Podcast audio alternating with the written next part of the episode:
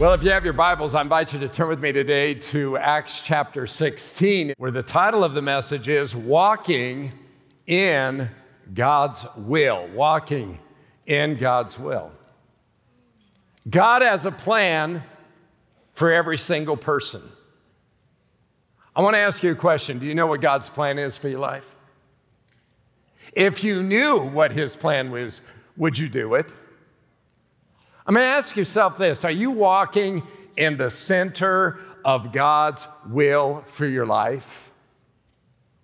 This is really important because you, before any of us were born or created, God created us with a plan in mind. He gifted us to fulfill that plan, and our greatest happiness is always going to be found in the center of His will.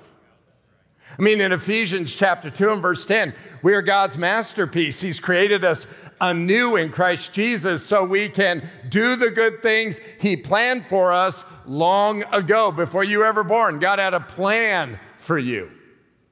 In Jeremiah chapter 29 and verse 11, for I know the plans I have for you, declares the Lord. Plans to prosper you, not to harm you, plans to give you a hope and a future. You know, a lot of times people are like, you know, I'm just not sure if I give my life to Christ and then I have to follow his plan. What if I don't like his plan? Can I just tell you, he's got good plans. He's got plans to bless you. He's got plans to work in your life. God is a good God. He wants to do good things in your life, and your happiness will be found, your greatest happiness, in the center of his will. He's designed you with a plan in mind. You and I can know the Lord's will. It's very interesting. Paul writes in Ephesians chapter 5 verse 17, therefore do not be foolish. The word in the Greek is aphron, and you could translate it a number of ways. Don't be ignorant. That is, don't know that you don't know the Lord's will. One lexicon puts it this way don't be stupid. Know the will. It's a stupid thing not to know God's will for your life and just live doing what you want to do. Another says, don't be egotistical. Do you realize it's the height of pride to say, I don't care what God's will is, I'm going to do my own thing because I think I know better than God. That's don't be egotistical. Another one is, don't be rash. Don't just do what, what you feel the impulse to do, but understand what the Lord's will is. God has a will for you. You know, you're driving with the GPS and you're in a city you've never been before and you're trying to go somewhere. Have you ever thought how thankful you are for the GPS? And you're like, man, I would be so lost. But because you got that GPS, even though you don't have any clue, you don't know where you're at in the city, you're just trying to get to a place. You don't have a clue, but you trust that GPS, and all of a sudden it announces it's on your left, and you're like, yay, we made it have you ever thought to yourself, I wish God's will was that easy? Just speak to us like a GPS and tell us what His will is. God doesn't do that because God's never going to let us get to a place where we think we've got Him figured out. He's never going to let us get to a place where you and I aren't constantly depending on Him and relying on Him. Why? Because He wants relationship with us. He wants to introduce us to the majesty of His ability to providentially take all of the billions of components that are a part of life on this earth and a part of our own life and weave them all together in conformity with His will so that when we look back and we see it, we're like, wow, that is really, really amazing. And that's part of the way He leads. Now, when we come to Acts chapter 16, it's a very interesting chapter because it shows us how God works in the life of the Apostle Paul. You know, sometimes we have the idea that because somebody's an apostle, and especially Paul, I mean, this man who is so amazing in the New Testament, right? It's a third of the New Testament, one of the greatest figures or persons in Christianity in the history of the church. We get the idea that, that his walking with God, that you would get to some level where it would be different than it is for everybody else. Now, I'm not suggesting that there aren't advantages that come your way the deeper you grow in God. And, and one of the greatest ones is your ability to trust when you don't know and to rest in the fact God has it under control. But one of the things we see here is that, that as Paul is trying to figure out the will of God, there are some things happening in his life that are happening in the lives of people that are listening to this message today.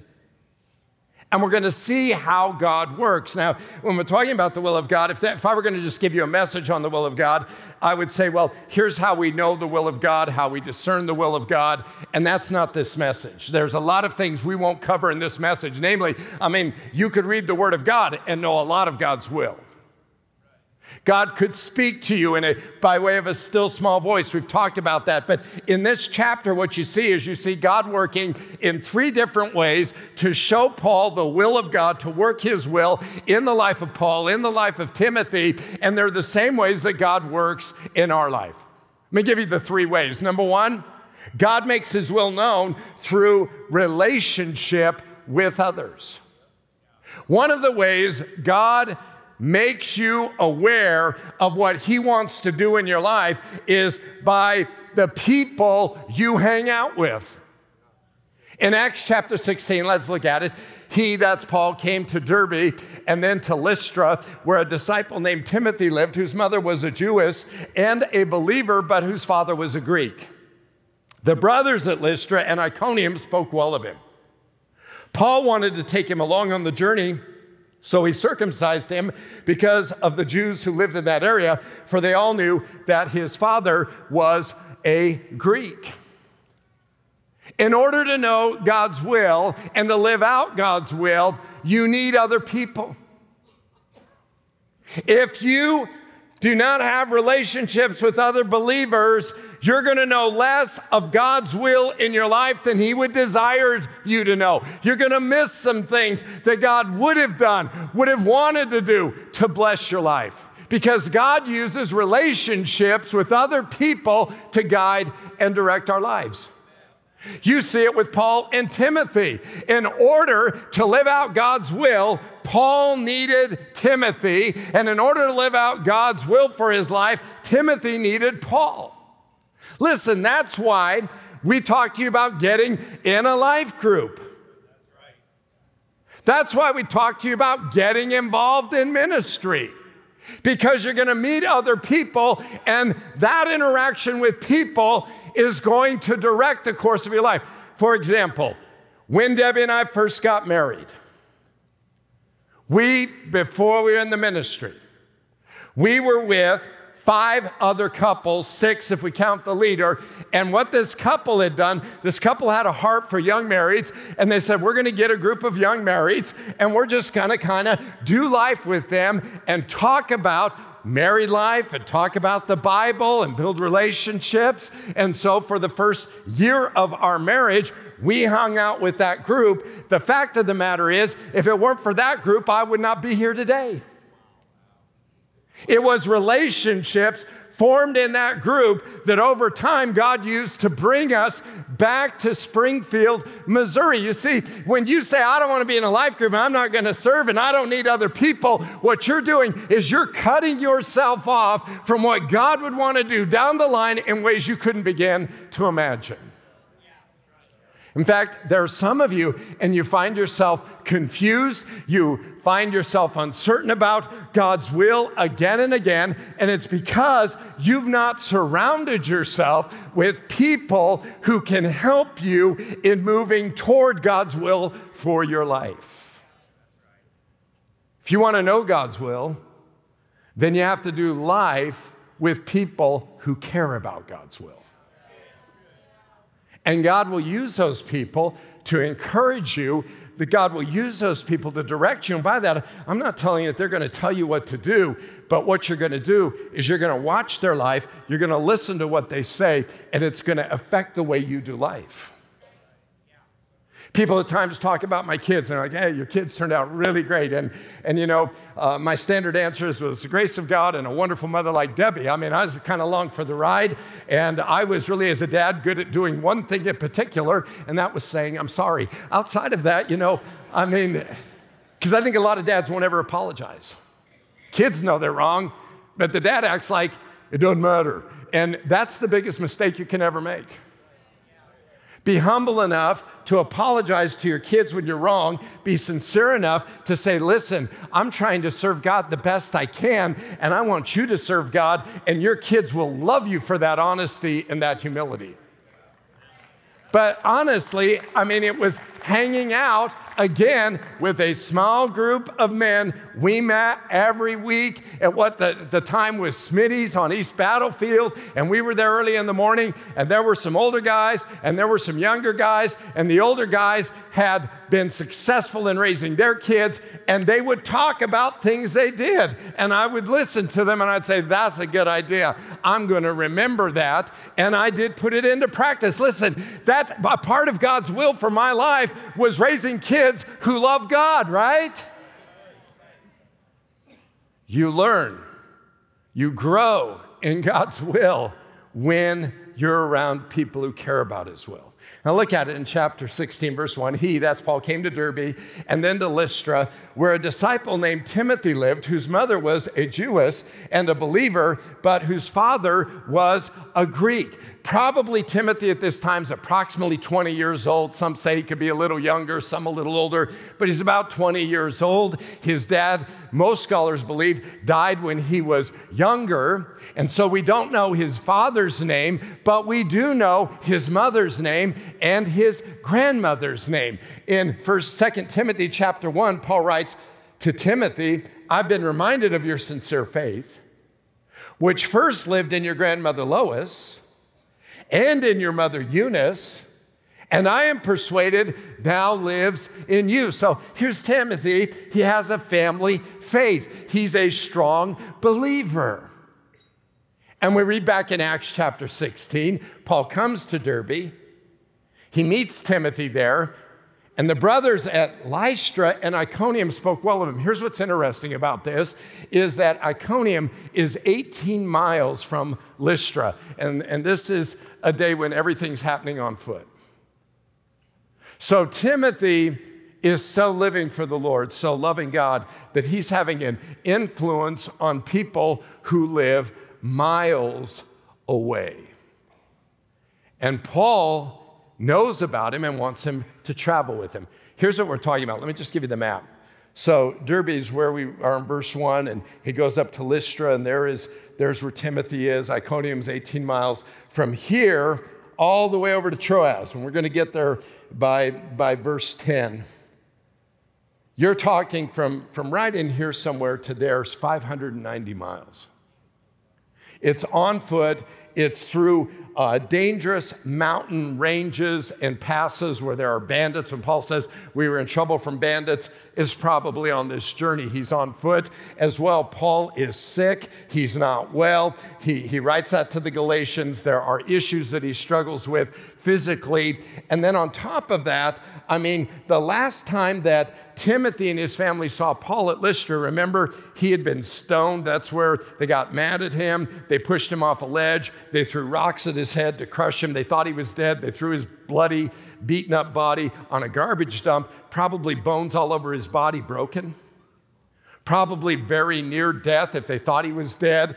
And the believers gather around and essentially pray over him, and he's healed and walks back into the city. But Timothy knows hey, the guy who has that kind of thing happen to him is asking me to go with him. Not only that, but if you look at Acts chapter 16 and verse 3, Paul wanted to take him along on the journey, so he circumcised him. I mean, now listen, I'm only asking you to be in a life group. and to get in grow track. I'm way easier than Paul, okay?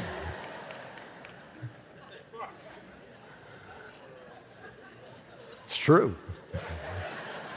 You got it easy. Why did Timothy need to be circumcised? Because Paul's trying to reach Jewish people. Timothy's mom is Jewish, so Timothy is viewed. If the mother's Jewish, the children are viewed as Jewish. And since his dad's not, not there and not in the picture, and maybe his dad forbid circumcision altogether, what's going to happen is, as Paul is working with Jewish people, they see Timothy uncircumcised. People are going to say, well, Paul is telling Jewish people you don't have to obey the law, and Timothy would be proof positive of that. And so Paul says, I can't have that happening. I have to make sure that you're circumcised.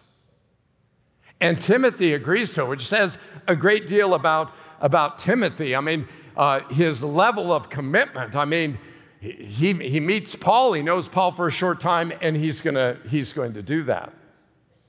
Beyond that, though, what I want you to see is that Timothy is going to experience God's will for his life because of his interaction with Paul. Because what's going to happen is when Timothy takes off with Paul, the elders are going to lay hands on him. And when they lay hands on him, something spiritually significant and life changing is going to happen in Timothy's life. You say, like what? Look at it in 1 Timothy 4:14.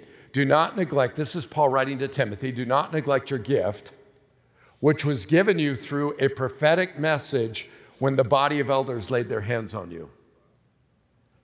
So when they're sending Timothy off, the leaders gather around, they begin to pray. Suddenly, somebody has a prophetic word. They begin to speak it out. As they speak it out, the result is now there is a gift that Timothy has. We're not quite sure what that gift is. The Bible doesn't say specifically, but it is important enough that Paul, now years later, in writing to Timothy, says, Hey, remember, you were given a gift when the elders laid their hands on you, and you got to make sure that you don't neglect that. And then he says, Year, uh, years later again in 2 timothy 1 6 for this reason i remind you to fan into flame the gift of god which is in you through the laying on of my hands. So paul laid his hands on timothy maybe at the same time maybe at a separate time. But now timothy's got some gifts that have come into his life that are a part of the will of god for his life that if he's not with paul are not going to happen in his life all that to say, there is a massive value in, in walking in the will of God and fulfilling His purpose for our life, it found by the people we hang out with. So I want to ask you this question Who do you hang out with? Are they moving you deeper into God's will, or are they distracting you from God's will? Are they people who care about the will of God? Because you will never discern the will of God from people who could care less about His will. The thing that's keeping some of you from knowing the blessing of the Lord to the degree He'd want you to know it, and you would know it in this year, is if you would realign your relationships and say, Listen, I'm going to get closer to people who love God, who care about His will, and believe that in doing that, I'm going to grow to know His will. And let me just suggest to you some things you'll know immediately, some things you won't know for a long time, but you'll look back and see God used them and used that to direct me. And I'm in a place of blessing today because of a decision I made long ago to hang out with godly people who care about the will of God. Verse 4, Acts 16, as they traveled from town to town, they delivered the decisions reached by the apostles and elders in Jerusalem for the people to obey. So the churches were strengthened in the faith and grew daily in numbers. So now there, there is revival, there's life. Paul's going with Timothy, Timothy's, Timothy's going with Paul, and they're making their way across Asia Minor. God uses relationships with others to direct us in his will. Second, he makes his will known through the restraint of the Holy Spirit. Acts 16 and verse 6, a very interesting verse. Paul and his companions traveled throughout the region of Phrygia and Galatia. Now, I want to point out something here. Paul and his companions is the term, the, the writer of the book of Acts, Luke is his name. He's not one of the disciples. He wrote the Gospel of Luke. Paul is going to meet him in verse 10. At this point, it's written in the, in the third person. When you get to verse 10, it suddenly goes first person plural, we. We did this, we did that. But Paul and his companions traveled throughout the region of Phrygia and Galatia, having been kept by the Holy Spirit from preaching the word in the province of Asia. I don't know about you, but that's shocking to me. Because what you have here is you have Paul, who is arguably the most brilliant thinker and theological leader of his time. And now he's not just going days, but he's going weeks and potentially months, and the Holy Spirit isn't letting him speak. It doesn't seem to make any sense. The Bible says in, in one, one translation says they were clipped by the Holy Spirit. The idea is there was, there was something forceful about the working of the Holy Spirit. You say, what was it? We, we don't know. Here's the map, and you can see they're, they're going to go down into Asia. They're going to go over to Ephesus. This is the area of Ephesus. And the answer is no, don't go. We're going to read in the next verse that they're going to get to Mysia and try to go into Bithynia. And again, the answer is no. I mean, have you ever been in a situation, and you can imagine Paul's in this situation where uh, he's excited about going to Asia? He's been, he's been over here, now he's getting ready to go over there. He knows about Ephesus, he knows about uh, all that's all that's possible there. In fact, in Acts 19, he will go to Ephesus and it will spark one of the greatest revivals in the history of the church. And the word of God will spread out of there all over Asia. And Paul will be used so powerfully, he'll be teaching five hours a day, and, and he'll be used so powerfully that while he's trying to earn a living, the rest of the time, they're taking his sweat rags and they're laying them on people and they're being miraculously healed. So the issue is why is God delaying that? I mean, have you ever had it where you, where you had something and you thought it was a great idea and you couldn't wait and you were excited about it until you began to pray about it? And then as you pray about it, all of a sudden you feel the Holy Spirit saying, Don't do it. And you don't understand?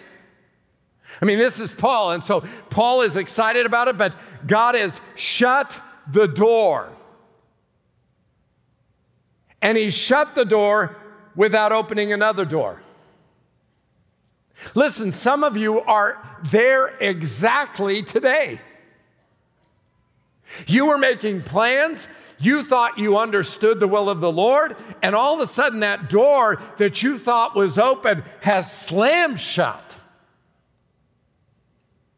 And you've heard the old saying when God closes one door, he opens another or opens a window. It's said different ways, but you're saying that's not happening to me. That's Paul. Look at it in verse 7. And then they came to the border of Mysia and they tried to enter Bithynia, but the Spirit of Jesus would not allow them to. And what you have happening there is you have months that have passed. And you feel like you know, if you're in that situation, like you're in this holding pattern and you wonder what is going on and you're praying and you're not hearing anything, and now you fasted this week because you really need direction and it hasn't happened yet, you understand exactly what Paul's feeling. It's even worse if you don't feel well physically. I mean, Paul isn't, isn't doing well physically. So here's a, here's a man who has a heart for people to know the gospel, and God lets weeks, he lets months go by without Paul speaking. Why? Well, what's on Paul's heart? Asia Minor. What's on God's heart? Europe, the Roman Empire. Sometimes God closes a door because our vision is too small. Some of you feel stuck, and, and truth be told, the reason why is because God has closed the door because what you're thinking to do is less than God would want you to do. It's less. What you think is going to make you happy, what you think is going to be the right place for you, is less than what God has for you. And God loves you too much to let you settle for less. Let me say this as well Paul will go to Ephesus, as we said. He will lead a great revival. But the fact of the matter is, apparently, Ephesus was not yet ready for Paul, and Paul was not yet ready for Ephesus. While God is getting a place ready for you, He's getting you ready for that place. And we have to realize that in light of that, sometimes when it seems nothing is happening, everything is happening. Because God is at work, He's setting the table. And we think it's a closed door and we don't understand and we think we're going to be happiest. I mean, I, I think in terms of coming here uh, months before, I've been talking to a, a church in Denver. And I could envision myself on the front range. I could envision myself very happy in the afternoons at Mile High Stadium. Maybe not as happy right now, but I'd have been happy on some of those years. And I mean, I so wanted to go there. And I was talking with different board members, and, and then the door slammed shut. And there was nothing open at all, and I really felt we were gonna leave and needed to leave, and, and um, there was no pressure to leave. I just felt like the burden had lifted. And, and so here I am, not really feeling a burden for where we were at, and wanting to go to Denver and saying, you know, when Debbie and I talked, we said, Springfield's the last place in the world we'd ever go because James River had already called us once, and we are like, huh, not happening. You know, so you're, you know, you're thinking that. They had talked to us, and we we're like, I don't think so. And what's happening is at that moment, God is getting the church ready, He's getting us ready, and at the right time, it's going to come together. And I would have never, in my wildest dreams, imagined what God would do here. And I simply say that because you can't imagine either what God would do. And had I gone to another place, I would settled, I would have ended up settling for less than God had for us and would have not experienced some of what we've experienced. Listen, you say, what, what do I do when one door after another is closed? When the doors are closed, and it seems like God is giving you a red light instead of a green light, you keep on doing what God has already called you to do. I kept on preaching. I kept on pastoring in that place. And in your situation, if you can't, if God isn't saying anything, then keep on walking, keep on believing, keep on praying, Keep on trusting, keep on listening, keep on reading, keep on serving, keep on giving, keep on living, keep on doing what He's called you to do because His silence isn't a lack of caring, it's an act of preparing. God is at work, God is preparing Paul for what He has for him to, to reach Europe. Number three, God's will, God makes his will known through revelatory visions. In Acts chapter 16, verse 8, so they passed by Mysia, went down to Troas. But during the night, Paul had a vision of a man of Macedonia standing and begging him, Come over to Macedonia and help us. Now, we don't know this for sure, and I'm just tossing this out as one scholar's opinion, a couple scholars' opinion. They believe the man in the vision was Dr. Luke. And they believe when Paul needed a doctor when he got to Troas, he saw Luke, and all of this comes together. Like the next day, he sees Luke, and all of a sudden they're, they're set, and Luke is going to go with him into uh, Philippi and into Europe. But here's Paul, he has a vision. Now, listen, one of the ways that God can lead and direct you is he can give you a vision or a dream. You say, what's the difference? You know, some people say, well, a vision happens when you're awake and a dream happens when you're asleep. And other people say, well, you know, the old men and women, they have dreams because, hey, they're sleeping all the time. The young people, they have visions because they're awake all the time. I, I don't know about that. Paul's, it's during the night, so we don't know. There is a vision that happens. But it's part of how God speaks, and this has been understood throughout the Bible. I mean, in Job chapter 33, why do you complain to him that he answers none of man's words? Some of you are saying, I'm praying and I'm not hearing. Why doesn't God talk to me?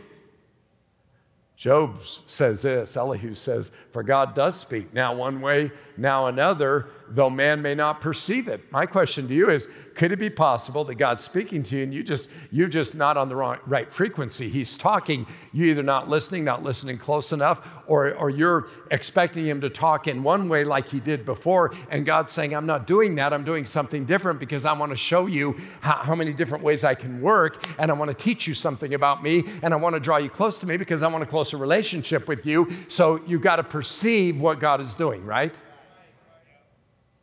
God does speak. Now, one way, now another, though man may not perceive it in a dream, in a vision of the night, when deep sleep falls on men as they slumber in their beds, he may speak in their ears and terrify them with warnings. Listen, this is, you know, you may be getting ready to do something, say, God, speak to me in a dream or a vision, and, and God may give you like a nightmare about that job. I mean, you say, has that ever happened to you? It has. I'll tell you this, and, and not to unsettle anybody, but a few years back, you know, there, there, uh, I, I was entertaining the idea of going on staff at another place. I hadn't had an invitation, but I was thinking about it and thinking I'd be a preaching pastor at another church because, in some sense, you get to preach, and, and some of the weight of responsibility is not yours to carry. So I just put it there. Debbie and I talked about it. We thought about it. And um, so, you know, nobody, nobody sent an invite, but I hadn't put the word out either. We're just kind of thinking about it. And I had this dream, and it's as real to me today. I can describe every detail. But I had this dream that in this dream, that's what happened. That's what I did. And I mean, it was a train wreck. And when I woke up, I knew instantly God was saying, that's not my will for you. God speaks at night. I'm just telling you have, you, have you asked God to speak to your heart at night? Have you said, God, I give you my nights so you can have your way in my life? Because sometimes we're just too hard headed for Him to get His word through us when we're super conscious. We have to be kind of out so He can he can say, okay, now you're ready to listen because you're unconscious, right? God works that way sometimes. He speaks in dreams. Now, let me say this that doesn't mean every dream or vision is from God, okay? So let's not go there and get crazy, okay? You say, How do I know if it is from God? Here's three things I would say to you. Number one, you remember the dream in the morning. You, you will remember it. It won't be like, I had a crazy dream and I don't know what it's about. No, when you get up, you'll remember the dream. You'll say, I had this dream, and it'd be very clear to you. Number two, it will seem important to you or your spouse. So sometimes I, I've gotten up, there's been a couple times, and this sounds like I dream all the time, and uh, it's not true. However, I would have to say, since I said to the Lord, You can have my nights I've heard more from him through the night. Just a, an interesting thing.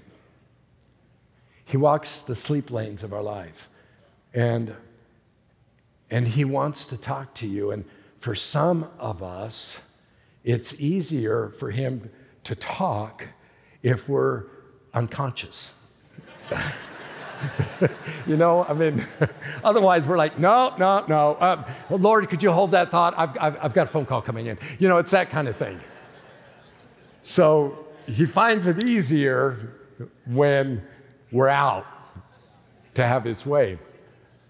So, but not every dream is, is from God. And so what you have to do is when you get up, uh, it's good to talk to people that you trust, who know you, who walk with the Lord. And there's been times when I've gotten up and I've told Debbie a dream and she's not thought anything about it. There's other times she said, I think that's from the Lord. And then what we do is we get down and pray. In fact, I would say this anytime I, I feel a dream is significant, right? I just really, it was very vivid. I'm going to say, Lord, is there something in that? And sometimes there is. Third, the Lord shows you the meaning.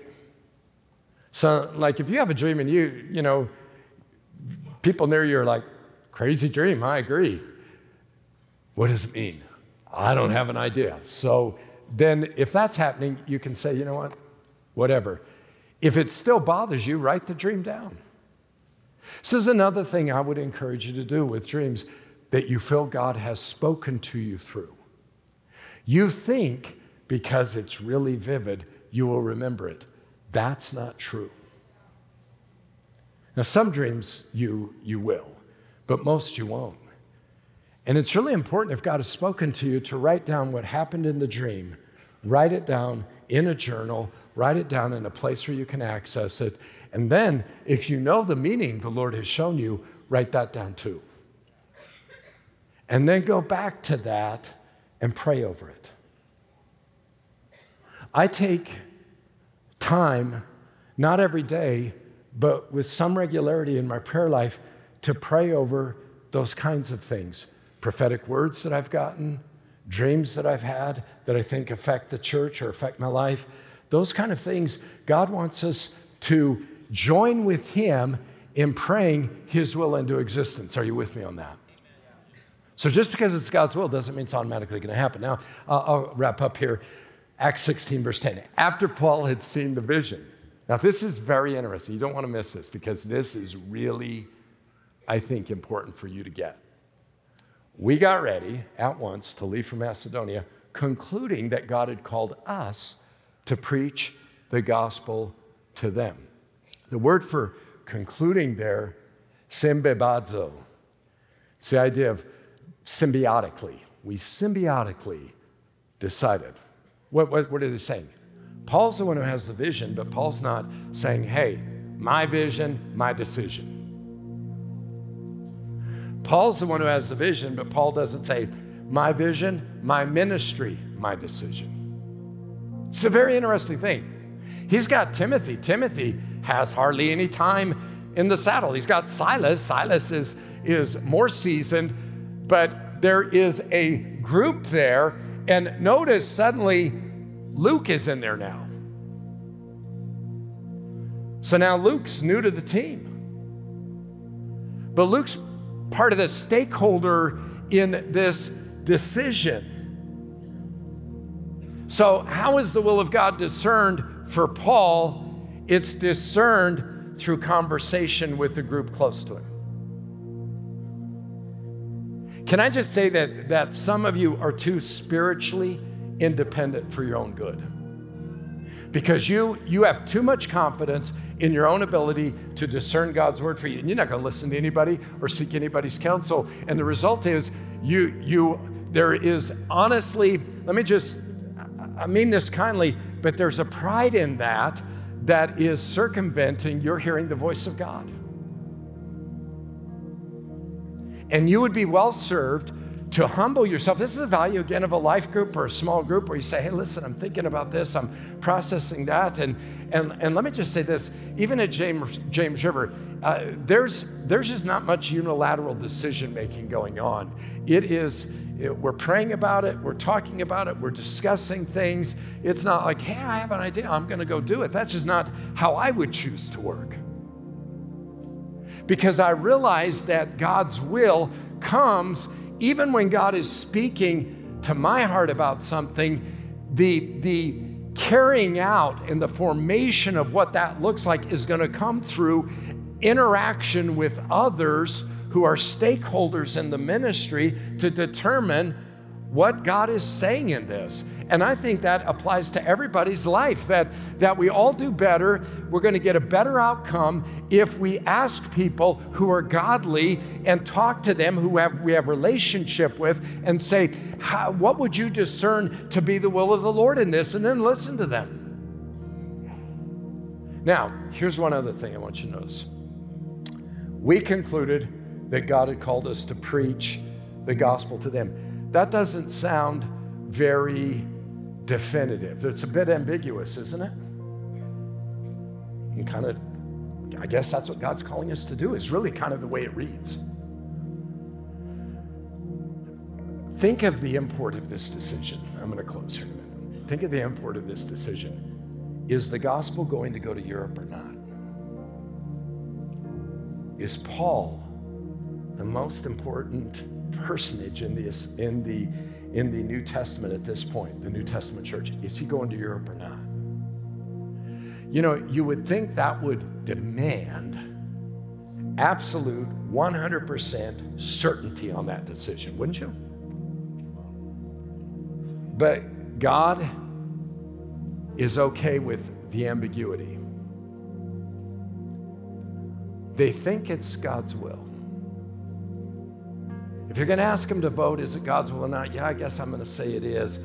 Are they 100% sure? You don't get that from the text. You see, there are some of you, and, and God is speaking to you, but there's a bit of ambiguity and it makes you nervous because it's not crystal clear, because it's not the Lord saying or an angel saying or something happening where you're you know, and hey, praise God, there are times we're making a decision and we just know in our knower what we wouldn't typically know. And that's a wonderful time, but I'm just telling you, in a decision like this, that's not what's happening.